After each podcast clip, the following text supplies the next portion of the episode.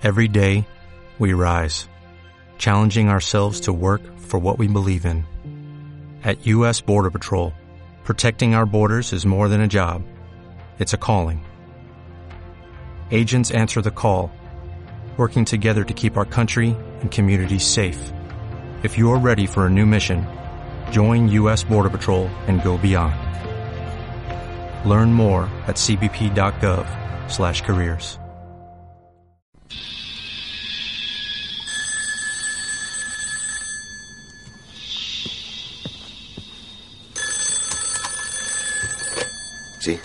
John, gracias a Dios que estás ahí. ¿Gordon? Sé que el otro día me tomaste por loco, pero siguen pasando cosas muy raras. Tranquilo, tranquilo, Gordon. Está aquí. ¿Quién está ahí? Gordon. Déjame hablar con él. ¿Quién eres?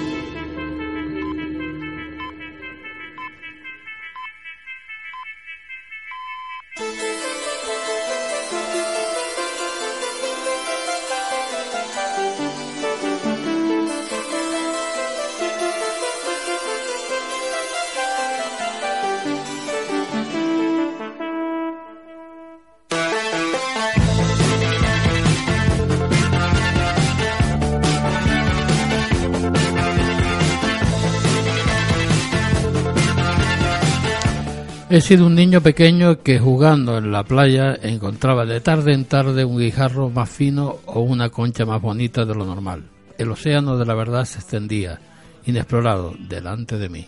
Acabas de entrar en clave 7.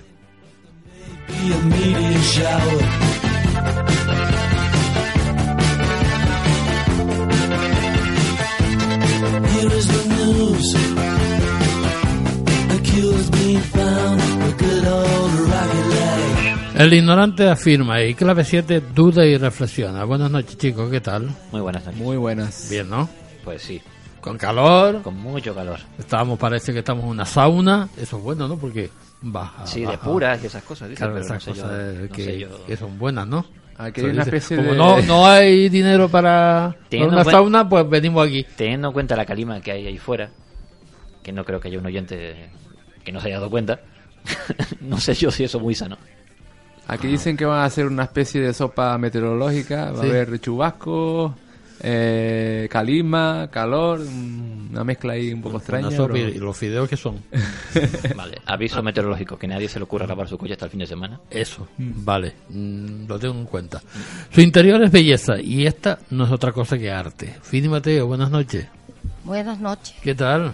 Aquí pasando calor también. Pasando calor, no me digas. También, también. ¿Tú? No creo. Sí, sí, sí, sí. ¿Sí? Ah, bueno, bueno. A veces sí bajo de peso. A ver, Eso sí me hace gracia a mí.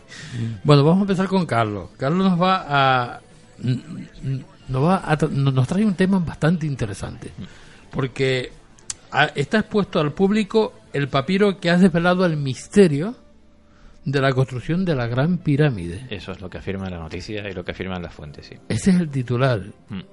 La verdad que el que vea esto eh, se piensa que ya está todo desvelado, está todo... Sí, y no. Vale. eh, ya nos lo explicará ahora, ¿no? Eh, sí, Va, voy a contar básicamente lo que cuenta la noticia, ¿vale? Luego están las, las montón de tremendas dudas que plantean eh, algunos egi- egiptólogos y algunos eh, entendidos, o no tanto según aseguran otros sobre este tema. Sí, yo me imagino Eh, que habrá mucha mucha gente que pondrá su, su pega, ¿no? Eh, claro, evidentemente, pero vamos a ver, esto es una noticia académica, con lo cual eh, dentro de la academia tendrá su peso, pero fuera de ella no tanto. Las cosas como son. Eh, esto en concreto se trata de un papiro. En realidad, cuando hablamos de papiro, eh, muy pocas veces se ha encontrado un papiro enrollado al estilo de lo que se ve en el cine, ¿vale?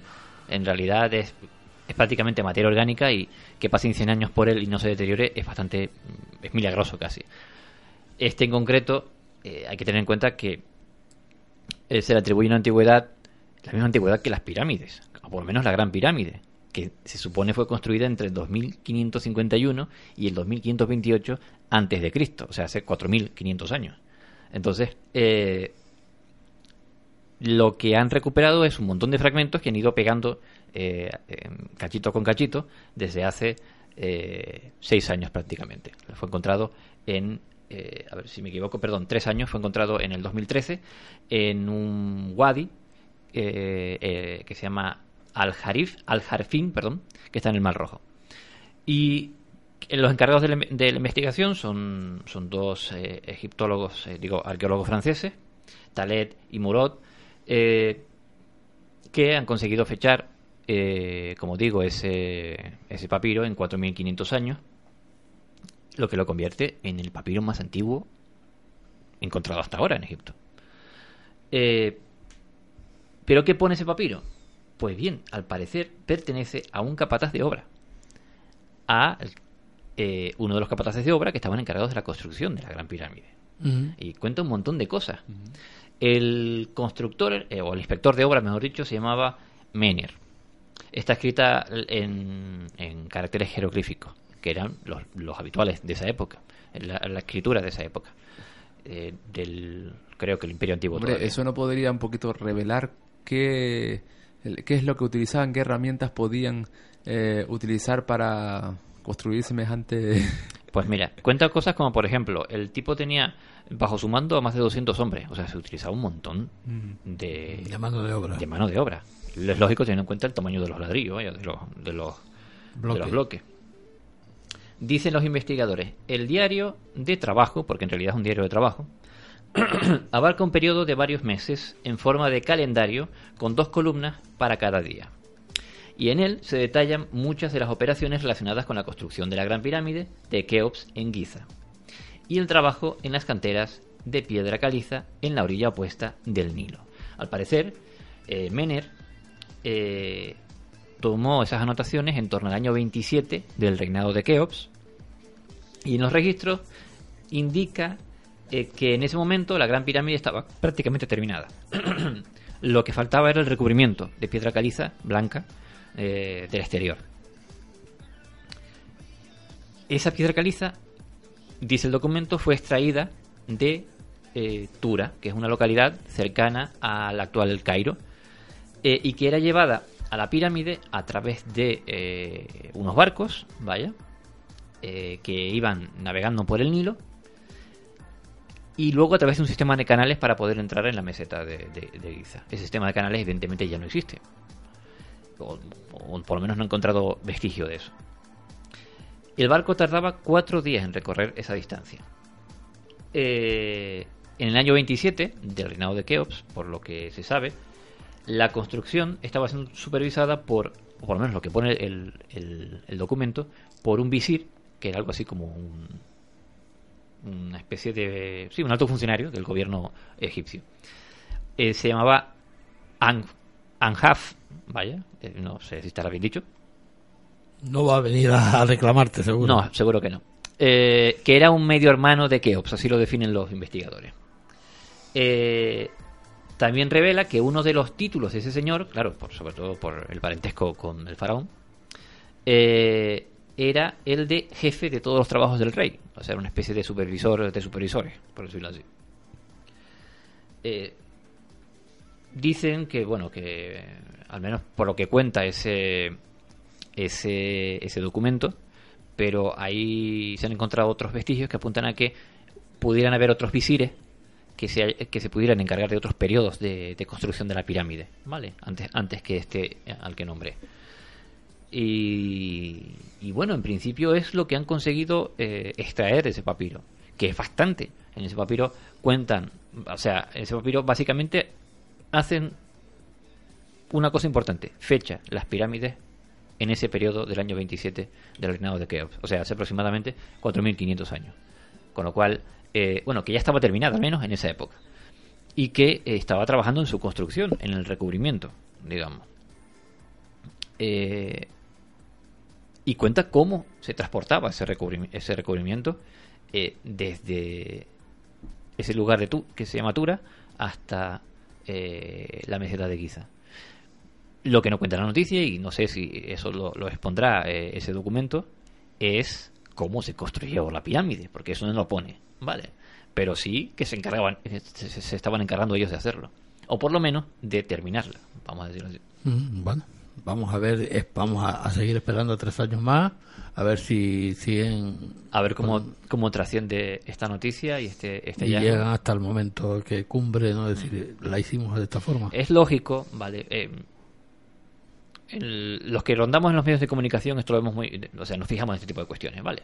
Siempre que se acerca el verano, eh, o las épocas de mayor afluencia de turismo, en cualquier parte del mundo, sobre todo en Egipto, eh, se lanzan noticias como esta para llamar la atención de- Claro. de- del público. Eso lo sabía muy bien Zahi Hawass, lo sabe muy bien el actual ministro de, de Cultura egipcio, y se ha hecho muchas veces. O sea que puede que este, aunque sea del 2013, puede que hayan apurado el- la exposición de este elemento, eh, pues eh, haciéndolo coincidir con estas fechas básicamente para, para eso. para el turismo. Claro está. Fini, 100 años después, la ciencia confirma una de las teorías de Freud Sí, de Freud. sobre los, de sobre Freud, los, sobre sobre los los sueños. sueños. sí. Bueno, pues varios estudios recientes Freud. Han demostrado que muchas de las ideas propuestas por Freud eran acertadas. Freud, recuérdate que era el señor que decía que todo, poco más o menos, todo mm, eh, era poco más o menos que sexo y, falta que de... todos los problemas del sueño era cuestión de sexo, sí. Bueno, Sí, bueno, de, de una especie de complejo de la mujer por no tener un pene masculino. Esa era sí, una sí, parte sí, de su... él todo lo llevaba al Sí, sexo. sí, sí, todo, Todo. sí, todo. era un- No tienes hambre, no importa. Eso es que no tienes buen sexo. Claro. Estás gordo, no importa. También puede tener es- relación, ¿eh? pero Bueno. También, también. En fin, bueno, pues en concreto una de sus investigaciones explica uno de los comportamientos más enigmáticos del ser humano. Hace más de 100 años, el austriaco Sigmund Freud revolucionó el mundo de la psicología. Su- sus ideas eran muy curiosas, eh, eran muy extrañas para la época en que vivía, pero cambiaron para siempre la forma en que el ser humano estudia la mente. Una de sus teorías más conocidas tiene que ver con uno de los estados más enigmáticos del ser humano, el sueño. Hoy en día los científicos interpretan y estudian muchas ideas con las que el padre del psicoanálisis explicaba este estado fisiológico. En su libro La interpretación de los sueños, Freud afirmaba que no son más que el reflejo de nuestros deseos diarios, algunos de ellos inocentes, pero otros bastante inaceptables para la conciencia humana, como la agresión sexual o el incesto. Eh, pues el experimento que confirma estas ideas de Freud, pues eh, ha sido una reciente publicación. El doctor Josi Malinkowski afirma que varios experimentos han demostrado que soñamos con cosas que tratamos de ignorar cuando estamos despiertos. Y una de estas, eh, eh, la prueba que hizo fue que invitó a varias personas a que pensaran en alguien a quien conocen y escribieran un pequeño texto sobre cualquier tema que les viniera a la mente, alrededor de cinco minutos antes de dormir. Los voluntarios fueron divididos en tres grupos. A los del primer grupo les pidieron que no pensaran en, la en- en una persona durante los cinco minutos de escritura y a los del segundo grupo le dijeron que sí, que pensaran en esa persona. Y el, al, al del tercero le dieron el libre albedrío. Si querían pensar, pensaban y si no, pues no. Los resultados fueron contundentes. Las personas que fueron obligadas a reprimir el recuerdo de esa persona que conocían soñaban más frecuentemente con ella que las que podían pensar libremente en ella. Esto, pues, eh, este comportamiento dice que mm, mm, se llama efecto rebote de los sueños y que confirma la idea de Freud de que el ser humano sueña con aquellas cosas que trata de reprimir y explica por qué muchas veces, mientras dormimos, nos vienen en la cabeza situaciones que hemos intentado ignorar porque provocan problemas en nuestras vidas o no son desagradables.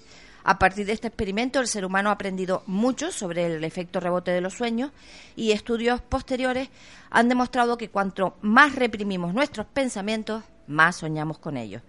Y esta tendencia a, contener ciertas ideas desagradables podría elevar seriamente nuestros niveles de estrés, ansiedad y depresión. para que vean. Por eso se liberan durante el sueño. Claro, hay que trabajar más. Digo yo, según eh, Sigmund Freud, ¿no? Bueno, es el momento de Charlie. Porque esta noticia, si no la trae Charlie, es que no es, no es de Charlie. No es Charlie. A ver. Porque lo que llamamos forma de vida extraterrestre podría ser inteligencia artificial robótica. Sí, Es que si no, a ver, es es el momento de Charlie. Una de las posibilidades que parece ser muy evidente, si lo piensas de una perspectiva, y que no se ha planteado tanto, ¿no? Y yo cuando leí la noticia me pareció totalmente lógica, ¿no? Eh, parece como de película de ciencia ficción, y, pero algunos estudiosos piensan que si los alienígenas, pues, aterrizaran en la Tierra, eh, pues nos encontraríamos a lo mejor no con seres orgánicos, sino con unos seres ya evolucionados a tal punto en que serían más bien mecánicos más que orgánicos, ¿no? Eh, incluso hasta sus cerebros podrían ser artificiales. Eh, hay un señor que se llama Stephen Dick, que sería jefe, ex jefe de historia de la NASA y especialista también en cosmofísica y cosmobiología. Él dice que si tienes una civilización eh, que sea miles de millones o miles de millones de años más antiguas que nosotros, eh, pues ya habrían pasado por alguna larga evolución cultural, ¿no? Y podría ser una buena probabilidad de que no sean como nosotros, ¿no? Eh, y podrían ser inteligencias artificiales. Hay otra razón que también refuerza esta idea, y es que estos, eh, estos últimos podrían ser, eh, pues, los viajes, por ejemplo, interesterales, ¿no? Que esas distancias en las que recorrería mm, los astros eh, podrían ser, son muy impresionantes, por supuesto, y de poder viajar o a la velocidad de la luz o por lo menos lo más cerca posible, pues aún así si calculamos tardaríamos unos 50 años en llegar eh, de la Tierra al sistema de estrellas más cercano que sería el Alpha Centauri, ¿no? O sea, aún así, viajando a la velocidad de la luz, no avanzaríamos tanto, ¿no? Eh, con lo cual, esta civilización, si de alguna manera pudiese llegar aquí, tendrían que conocer eh, otros trucos, ¿no? Eh, los viajes interestelares, co- como nosotros como, nos- como lo conocemos, como por ejemplo los agujeros de gusanos, ¿no? U otras tecnologías que nosotros todavía no, no nos hubiésemos planteado, pero algún truco tendrían que tener, básicamente, ¿no? Hacer ese pliegue en ese, yo por poner un símil, en ese folio cósmico y atravesar un punto a otro en muy poco tiempo, ¿no? Eh, hay que también fijarse en nuestra propia evolución. En tan solo unas décadas eh, han habido unos avances computacionales tremendos eh, y bueno, han producido supercomputadoras capaces de realizar más de un cuatrillón de cálculos por segundo, por ejemplo, ¿no? Que esto era impensable, es impensable para el cerebro humano, ¿no? Eh, hay otro señor que se llama Hans Moravec, que es un experto en inteligencia artificial de la Universidad de, Carnegie Mellon, Un- tiene un nombre un poco extraño. Bueno, pues según este señor, eh, la velocidad máxima de cálculo de nuestro cerebro es de 100 trillones de cálculos por segundo, aunque también es bastante es bastante interesante. ¿eh? Yo pensaba que era menos, ¿eh?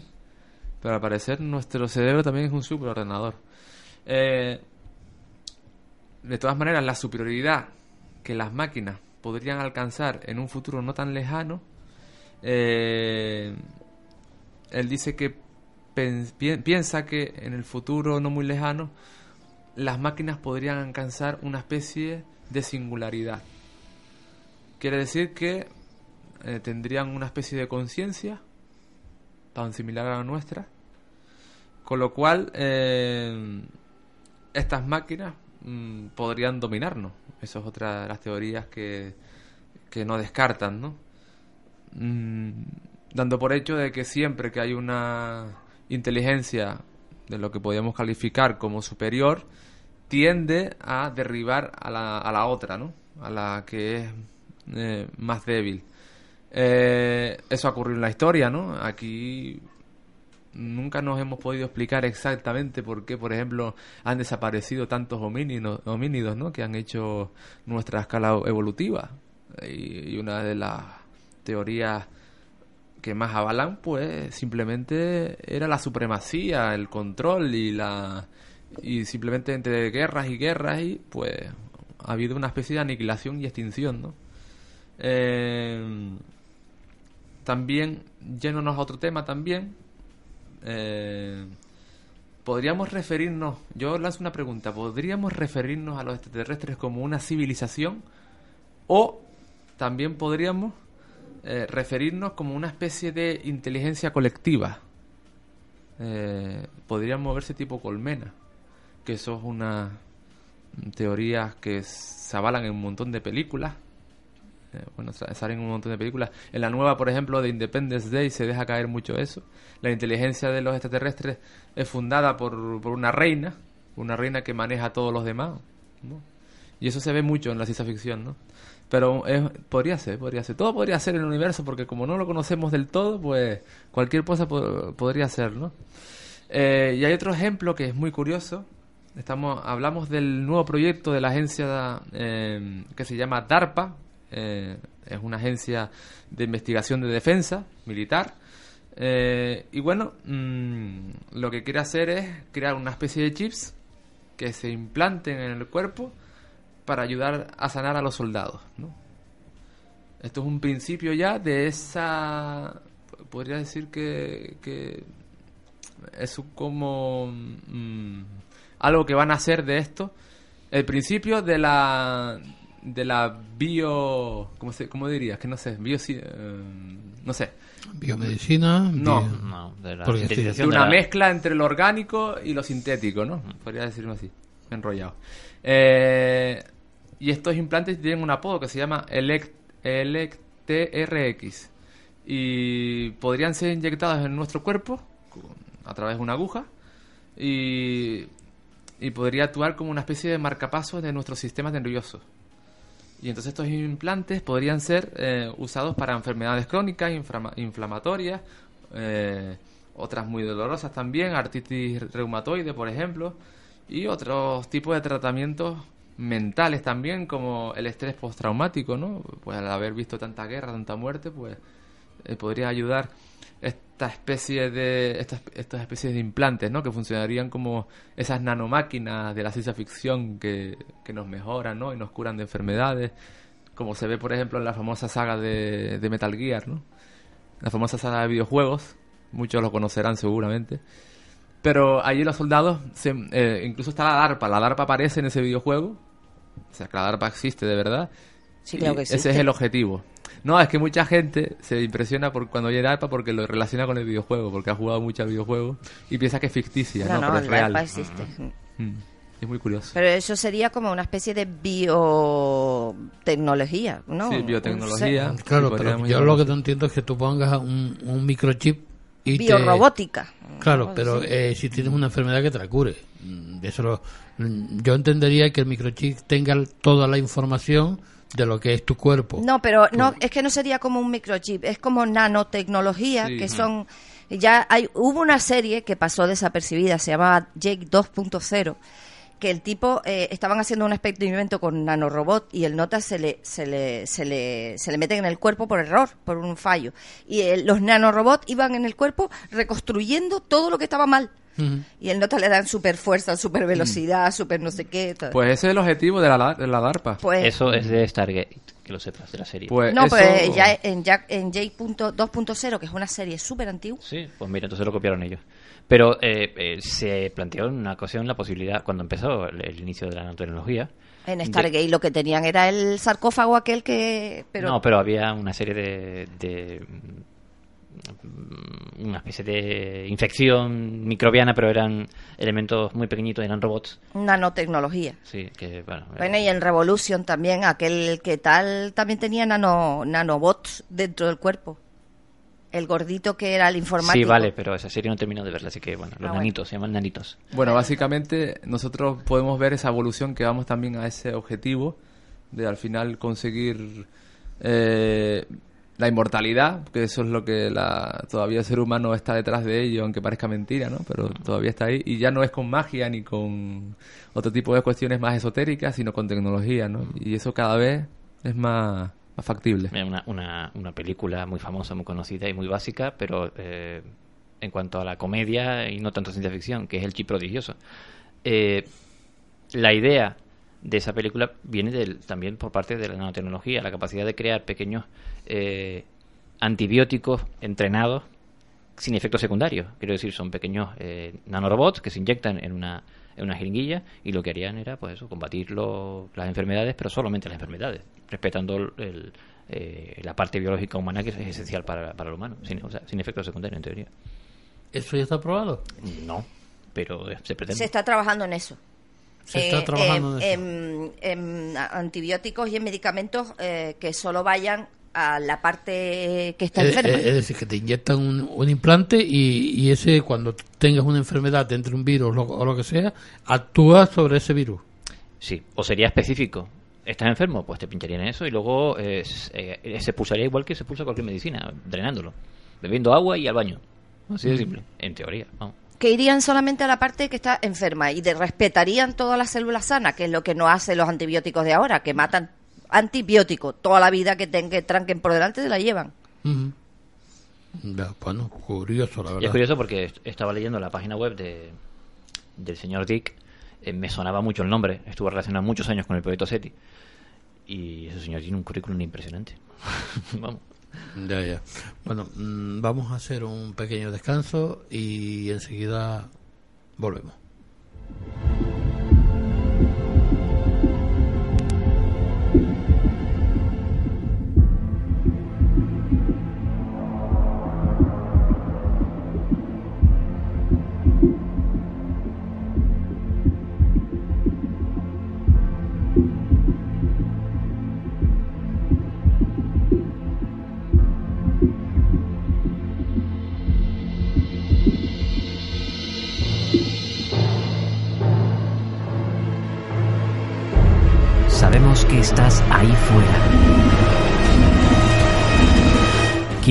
Establecer contacto? ¡Decid algo, muchachos! Grupo de pulsos móviles parcialmente polarizados modulados en amplitud. Clave 7 radio arroba hotmail.es. Escríbenos a nuestro correo. En sintonía, los sistemas funcionan, tenemos señal completa. ¿Cuál es la frecuencia? Búscanos en Facebook, Twitter o Google Plus. Envíanos tus comentarios.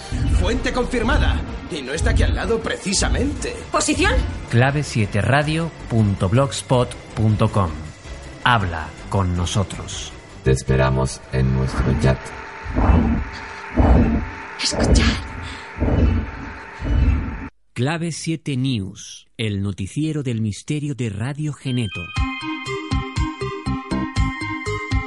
Todos los miércoles, de 9 y media a 10 y media de la noche. Clave 7 News, el noticiero del misterio en Radio Geneto.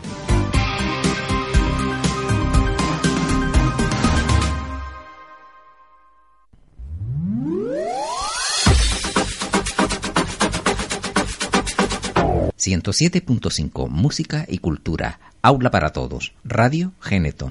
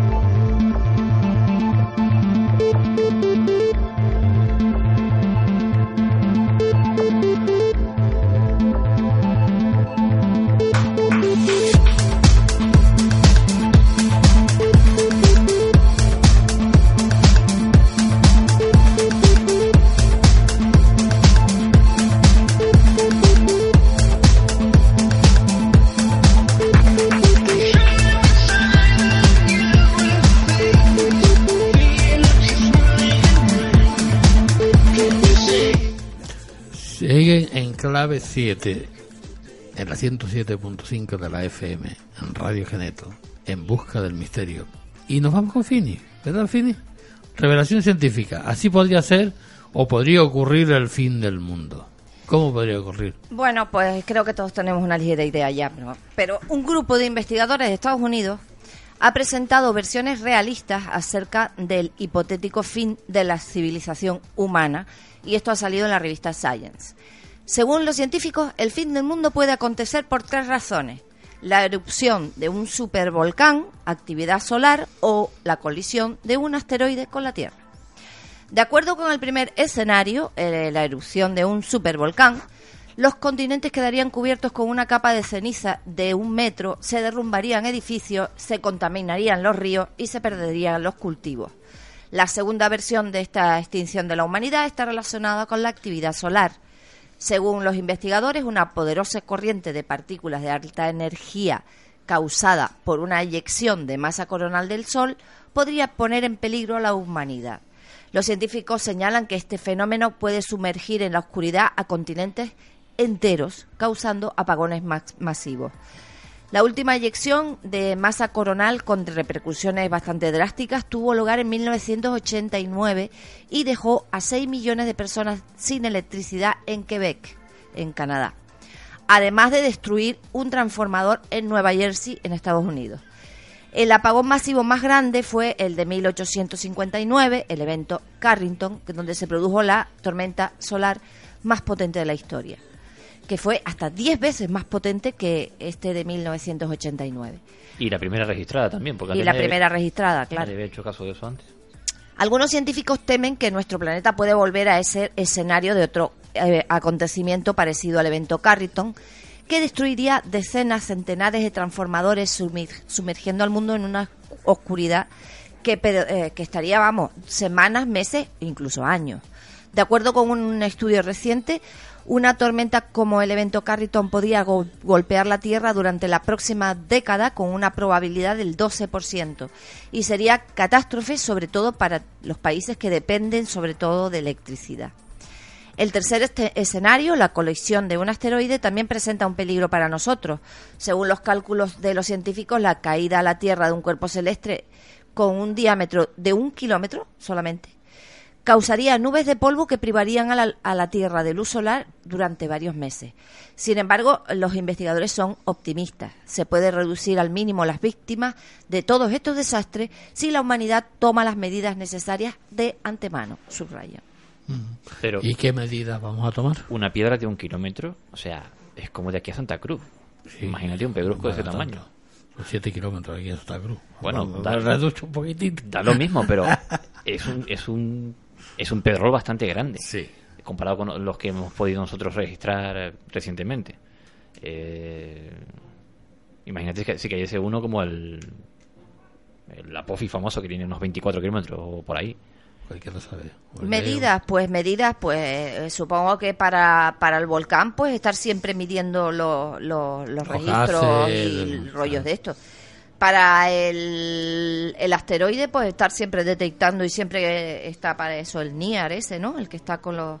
Los satélites ahí. Y también estaba el proyecto aquel que quería recoger basura espacial, ¿no era? Y también recoger eh, asteroides y Sí, no sé pero qué. hay algunos que vienen ocultos y no nos enteramos nada más que los días antes. Y las llamaradas solares, pues tener en casa agua y dinero en efectivo. Sí, pues mira cómo estamos ahora, ¿verdad? Hasta hace, bueno, hace, hace ya un par de años, no sé si el primero fue Obama, el que instó un poco a los, eh, a los organismos oficiales científicos, en este caso, a que vayan moviendo ya el culo para poder contrarrestar algo parecido. Lo que no sé si han hecho algo. No sé si la Comisión Europea también. Eh, Como ya no es presidente, ya no le hace caso. Sí, es presidente, hasta noviembre es presidente. Bueno, en funciones, pero, pero- que nada. no. no sé ya si- lo que diga, no. No sé si, si habrán llevado a cabo algún tipo de, de, de mejoras en cuanto a instalaciones de tipo. Pasa que son muchas instalaciones a, a mejorar, o sea que no sé. Ujú, Bueno. Y hay que mejorar el cerebro, ¿no? Eh, Con las sí. emociones. Eh, mm, exactamente, no es eso lo que plantea la, la noticia. Para aprender, ¿no? Es que si no tenemos emociones, no aprendemos. Pero hay que emocionarse con lo que se está aprendiendo. Vale. Eh, claro, no es lo mismo que te digan, estudiate esto, a que te digan, investiga esto. Son dos formas diferentes de, de plantear un, un trabajo. Y al parecer, eso influye, pero muchísimo. El MIT, el, el, el más- el- sí, el MIT, el famoso MIT de, de Boston, eh, el Instituto de Tecnología de Massachusetts, en 2010 hizo un experimento con un estudiante, se le puso un, un sensor electrodérmico que en este caso en la muñeca, o sea, imagínate cómo ha avanzado la tecnología que podemos medir la actividad cerebral eh, sin tener que enchufar nada en el cerebro, ¿vale? Y esto es una cosa que antes no se tenía. Antes lo, lo máximo que tenían eran las herramientas que tenía la psicología y la psiquiatría para determinar eh, los déficits de atención que podían tener la conducta Sí, de- ahora de- poco a poco va del al estudiante. consumo, ¿no? Al consumo Vale, eh, doméstico.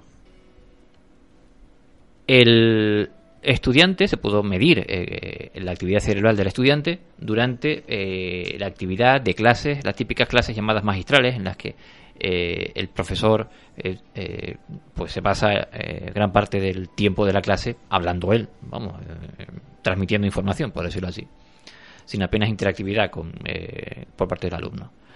Pues bien, dice el estudio que la actividad cerebral del estudiante cuando atendía en esas clases era la misma que cuando estaba viendo la televisión, o sea, prácticamente nula.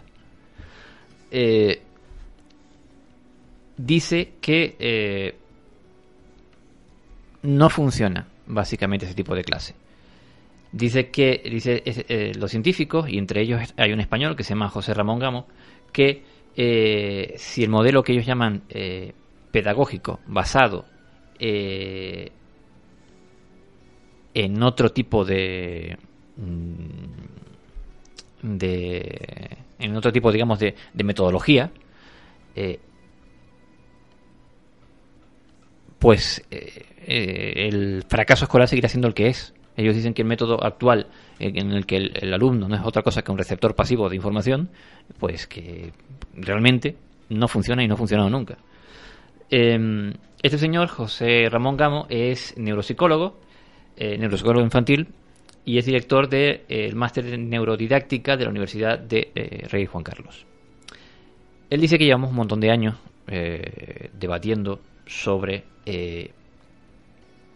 han saltado muchas voces diciendo que el sistema educativo español, concretamente que- porque es lo que nos toca, mm, pues que no funciona. El fracaso escolar eh, que muchos han aducido a, pues, a problemas familiares, a la falta de educación por parte de los padres, en gran medida también tiene culpa los, la- las el, el- medio académico, vaya, por decirlo así.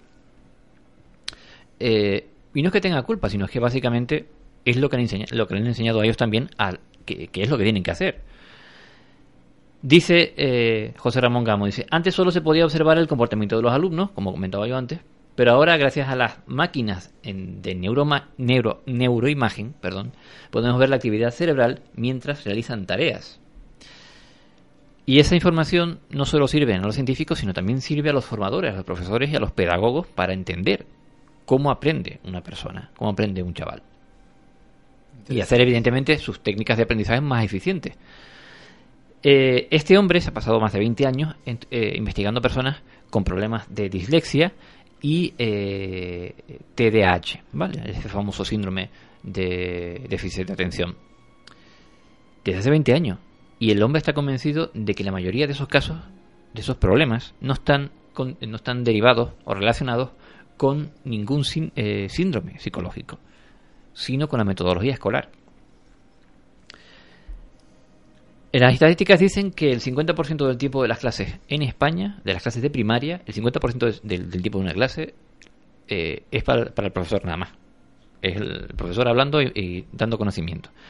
En secundaria el 60% y en bachiller casi el 80% de la clase. ¿Vale? Es lo que se llaman clases magistrales, en el que el profesor habla durante casi todo el tiempo. Pues eh, el procedimiento que han utilizado ellos le, perm- le ha permitido a este científico y la neurodidáctica le ha permitido descubrir una cosa. La adquisición de información eh, novedosa, dice la noticia, tiende a procesar los datos desde el hemisferio derecho. El hemisferio derecho que en teoría está eh, relacionado con la intuición, la creatividad y las imágenes. No tiene nada que ver con la parte lingüística. ¿Vale? Dice el científico que en esos casos el procesamiento lingüístico no es el protagonista, lo que quiere decir que la charla no funciona. Dice, los gestos faciales, corporales y el contexto desempeñan un papel muy importante. Otra manera de la in- ineficiencia de la clase magistral. O sea, nosotros aprendemos utilizando el hemisferio en el que el aprendizaje no le entra por la palabra. La neurodidáctica propone, dice, eh, evidentemente un cambio de metodología para enseñar a los docentes a sustituir esas clases magistrales por otro tipo de clases eh, con soportes visuales, con mapas conceptuales, eh, dice vídeos con diferentes apoyos informativos como gráficos interactivos, sobre todo, sobre todo, que requieran de la participación del alumno. Otro de, otro de, las, eh, de los métodos es el trabajo colaborativo. Dice el, profe- el científico, el cerebro es un órgano social que aprende haciendo cosas con otras personas. Este hombre eh, ha formado eh, a, a docentes, a profesores, eh, en una treintena de colegios sobre esta técnica nueva. No, evidentemente, eso es una cosa que dice él, no todos han adoptado esta, esta, esta técnica y dice, entre otras cuestiones, esto lo dice él, dice, las direcciones de los centros están enrocadas en los métodos tradicionales basados en clases magistrales, memorización y exámenes escritos. O sea que muchos no quieren cambiar. Afortunadamente, hay alguno que sí lo está haciendo.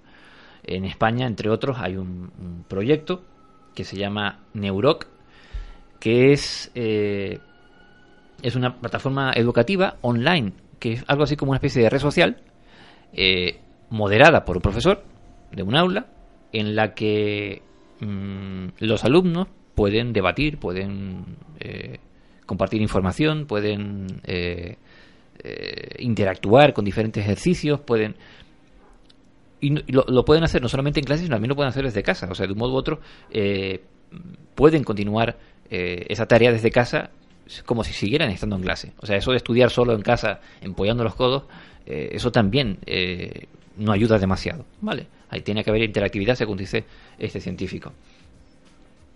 Y bueno, eh, eh, plataformas como la, la de Neuroc, pues lleva eh, unos cuantos años eh, mm, trabajando en esto y, y tratando de implantar y asesorando a muchos colegios españoles de diferentes comunidades autónomas, pero dice que de momento hasta dentro de 15 años no vamos a ver los resultados.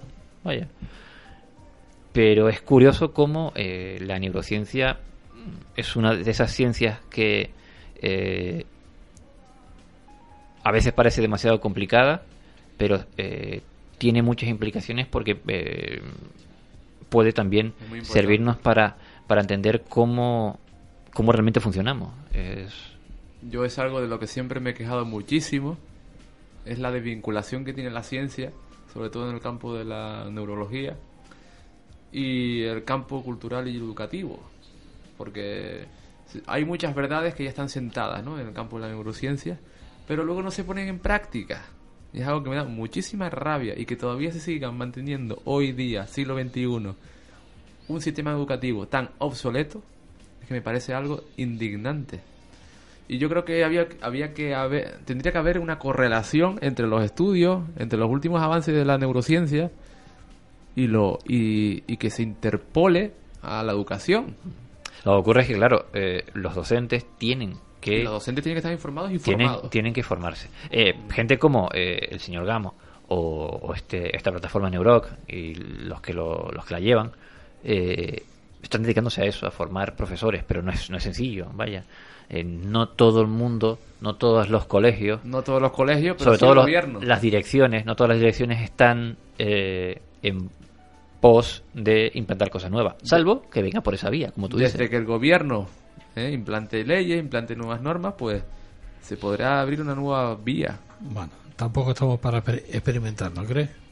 Sí, sí estamos, porque no va- la cosa no va muy bien en la educación. ¿eh? Bueno. Pero no se trata, no creo que se trate de experimentar, Nati. No creo que se trate de, de- de- de un experimento social. Eh, fíjate una cosa que están haciendo eh, el nuevo sistema educativo, las nuevas eh, plataformas, ¿vale? Están, eh, no eliminando, pero sí eh, quitando, quitando prioridad en, en todas aquellas asigna- asignaturas que requieran de la parte más creativa de- del individuo. Y eso es bastante peligroso. Quiero decir, el humano tiene muchas eh, cosas malas, pero una de las cosas buenas que tiene es su capacidad para crear cosas. Es que sin la creatividad no, no hubiéramos llegado donde hemos llegado. Pero vamos a ver. Básicamente. No, no quiero meterme porque me voy a, me voy a cabrear. Pero ¿por qué todas las subvenciones están para todos los, todos los, todos los, los- las áreas, salvo por ejemplo para las, las, las audiovisuales, las creativas, las de talleres de Sí, cine, teatro, todo, todo.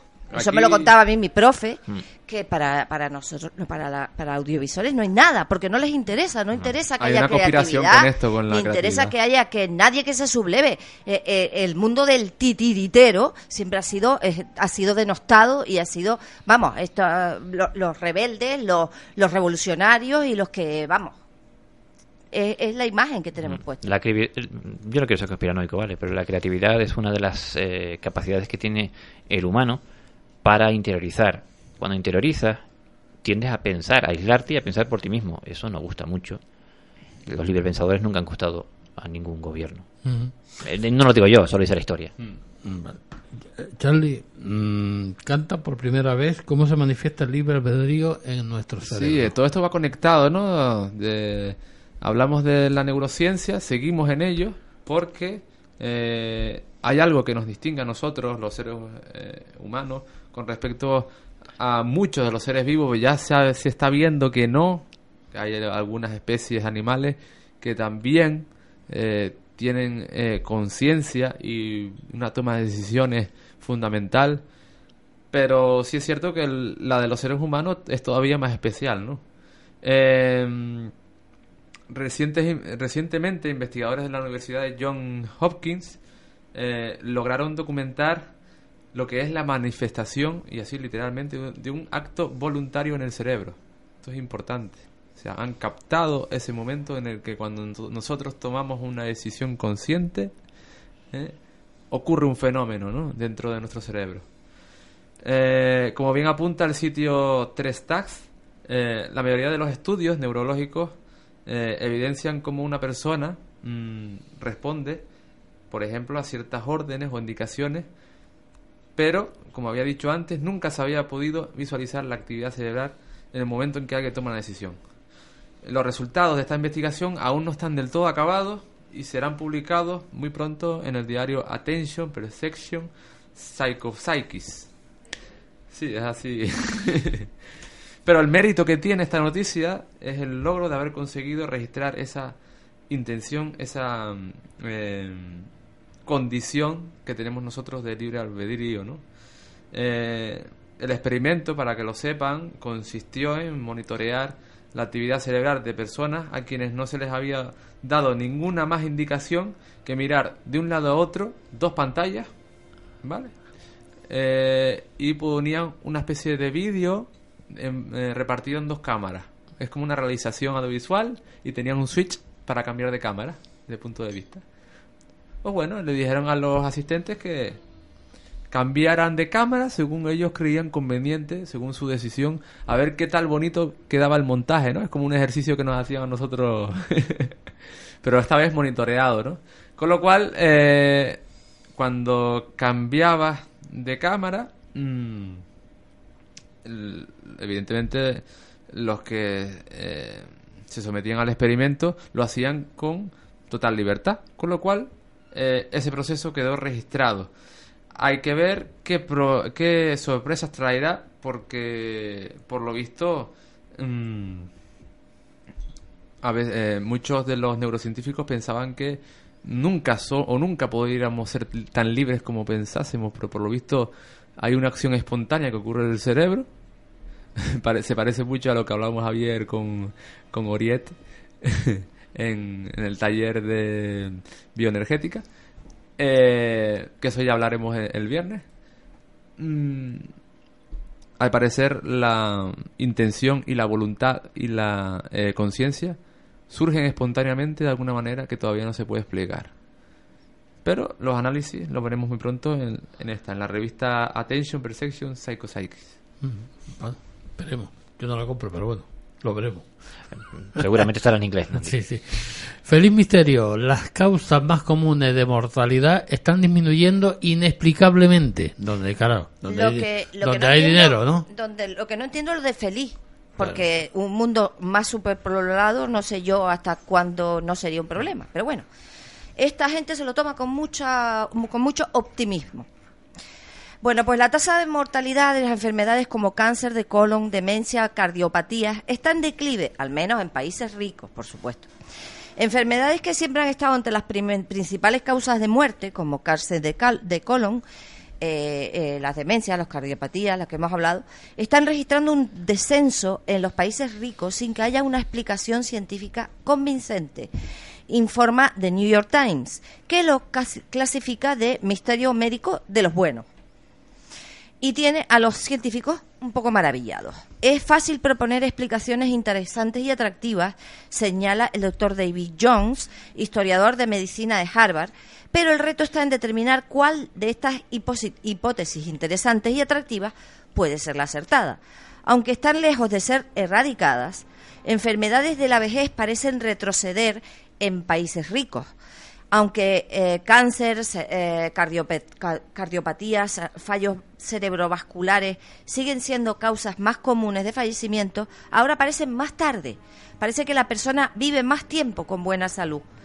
El dilema más reciente es el del cáncer de colon. La tasa de muertes ha caído casi a la mitad desde, 19 eh, de- desde un auge que hubo allí en los 80, de acuerdo con un estudio de los doctores Gilbert Welch y Douglas Robertson de la Facultad de Medicina de Hazel en Dartmouth y el Centro Médico de los Asuntos de los Veteranos en White River Junction en Vermont.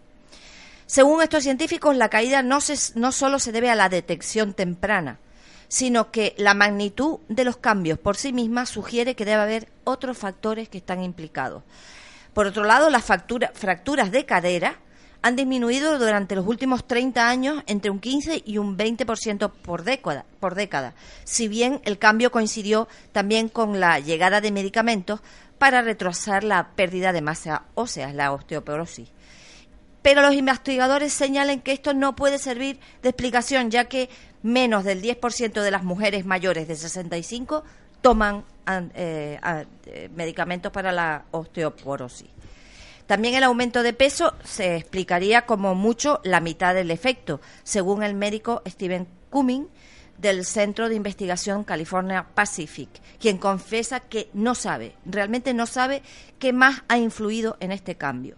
Las tasas de demencia también se han reducido en Estados Unidos y en Europa un 20% desde 1977, lo que se puede también deber a un mayor control de las personas sobre la presión arterial, los el colesterol, la mejora de la, educación.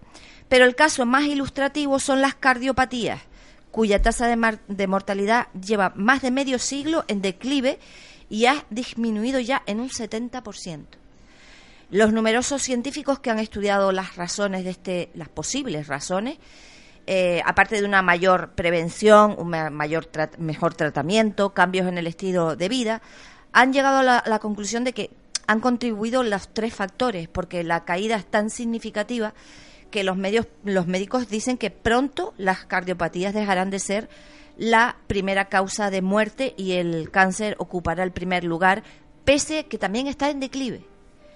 Para Jones, pro- pronosticar las futuras tendencias es una ciencia sospechosa porque todo se basa en suposiciones, en hipótesis y que bueno, eh, pero a su vez Cumming subraya que todas esas enfermedades están ligadas al envejecimiento, por lo, cal- por lo cual quiere buscar la clave dentro de las células que causan el, el proceso de envejecer que al parecer está cambiando a favor de la humanidad.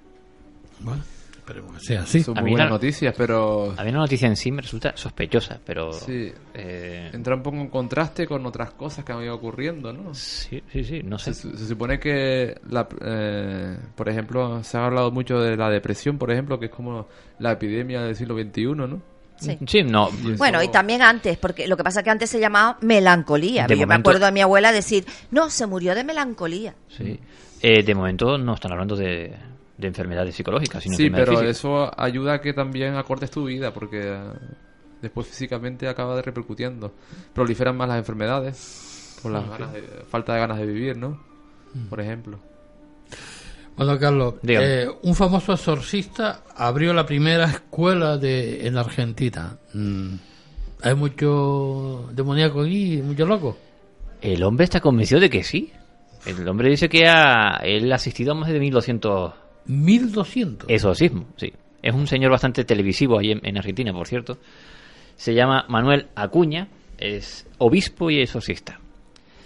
Eh, y pertenece a una iglesia, se llama Iglesia Carismática Luterana Independiente.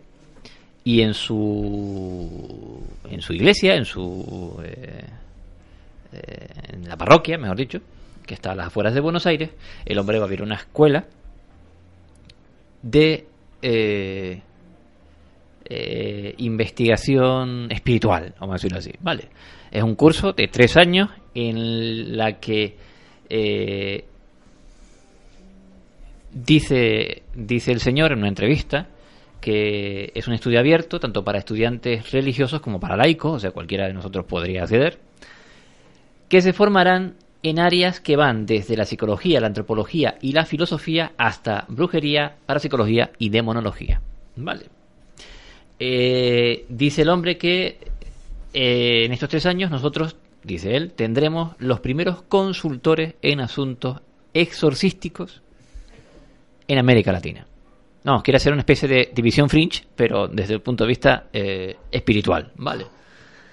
Esa escuela de formación espiritual dice que, eh, o, por- mejor dicho, los integrantes de esa escuela, una vez licenciados, eh, tendrán como deber eh, aconsejar a quienes crean estar poseídos o quienes crean que tenga tienen una entidad extraña en su casa. Dice el señor Acuña, dice, lo que hace el consultor exorcístico es asistir u orientar a la persona que asiste a su consulta para indicarle cuál es el grado de influencia espiritual que puede haber en aquello que le está sucediendo.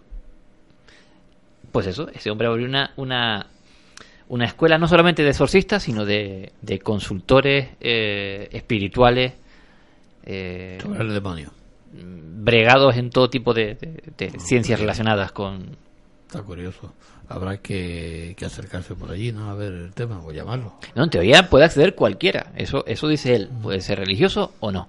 No, ¿vale? el tema de los mil y pico, eso me, me, me gustó. Nos ponemos- nos montamos una llamarle, ¿eh? nosotros. Sí, sí, sí. El hombre asegura eh, haber eh, asistido... eh, Y con, pero con imágenes, ¿eh? Con imágenes. Tiene, Para que se cincu- la gente, tiene porque 52 no se enteren. 54 años de edad y dice haber realizado más de 1200 eh, exorcismos. Ujú. Él solito. Fini, captan por primera vez una imagen de nieve en el espacio. Sí, bueno, eh, la foto está en el blog. Eh, un grupo de astrónomos chilenos ha logrado por primera vez observar una línea de nieve en torno a una estrella joven que inicia la formación de su propio sistema planetario. La cota marca el lugar en la que la temperatura del disco que rodea la estrella V883 Orionis es lo suficientemente baja como para permitir la observación de nieve, informa el Observatorio Europeo Austral. Un drástico aumento en el brillo de la estrella ha calentado la parte interna del disco, haciendo que la línea de nieve de- del agua surja a una distancia mucho mayor de lo normal para una protoestrella. Esto ha hecho posible que los astrónomos de la Universidad Diego Portales, en Santiago de Chile, pueda observarla por primera vez utilizando el conjunto de antenas ALMA que están instaladas en Atacama, en Chile. La presencia de hielo de agua en los discos protoplanetarios regula la eficacia de la coagulación de granos de polvo, polvo, que es el primer paso para formar planetas. Se cree que planetas rocosos y pequeños como la Tierra se forman dentro de esta línea de nieve, donde el agua se evapora. Y fuera de la línea de, de nieve del agua, la presencia del hielo permite la rápida formación de bolas de nieve cósmicas que finalmente formarán enormes planetas gaseosos como Júpiter.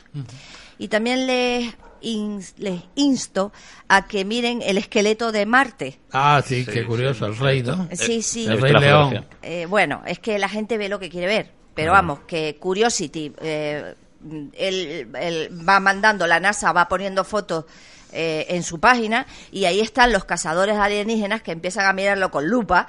Eh, eh, por lo visto hay Y una- algunos con mucha lupa, porque, Sí. macho, hay Sí, que tener bueno, paciencia pues, para buscar. Oye, que- que... que no se sorprendan, eh, dentro de poco, creo que para septiembre, veremos un coche de casa fantasma por, por, la, por las calles de Madrid. No se sorprendan. Vale, Ah, vale. habrá que viajar a Madrid. Eh, pues en la Lo veremos por todos lados, el periódico. El periódico no, en televisión también lo veremos. En la imagen original publicada por la NASA aparece un terreno rocoso y tal, pero un usuario, pues, notó algo en la parte derecha, modificó ligeramente el color y vio un esqueleto antiguo que dice que tiene un- una especie de corona, un tocado, y que parece que se trata de un rey, un sacerdo- un sacerdote y un guerrero.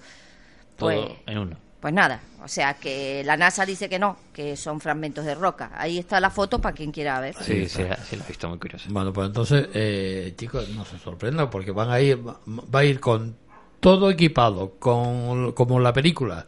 De Pero que ahora viene la película, Y con la ¿no? sirena esa- eh, exactamente, con la sirena, con la eh, ellos disfrazados también con su mono. Para otro su- programa voy a traer el sonido de esa sirena, que era ca- muy Pues, característica. en septiembre lo veremos. Pero que la película cuando se estrena, se estrena ahora también, dentro de poco. Claro, por eso mismo te lo digo.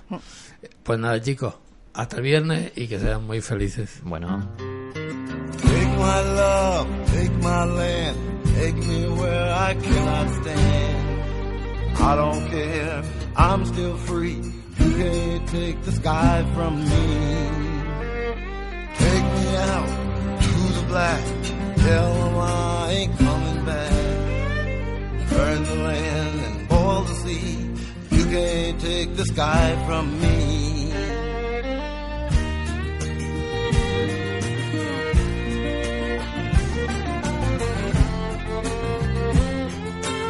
There's no place I can be since I found serenity. But you can't take the sky from me.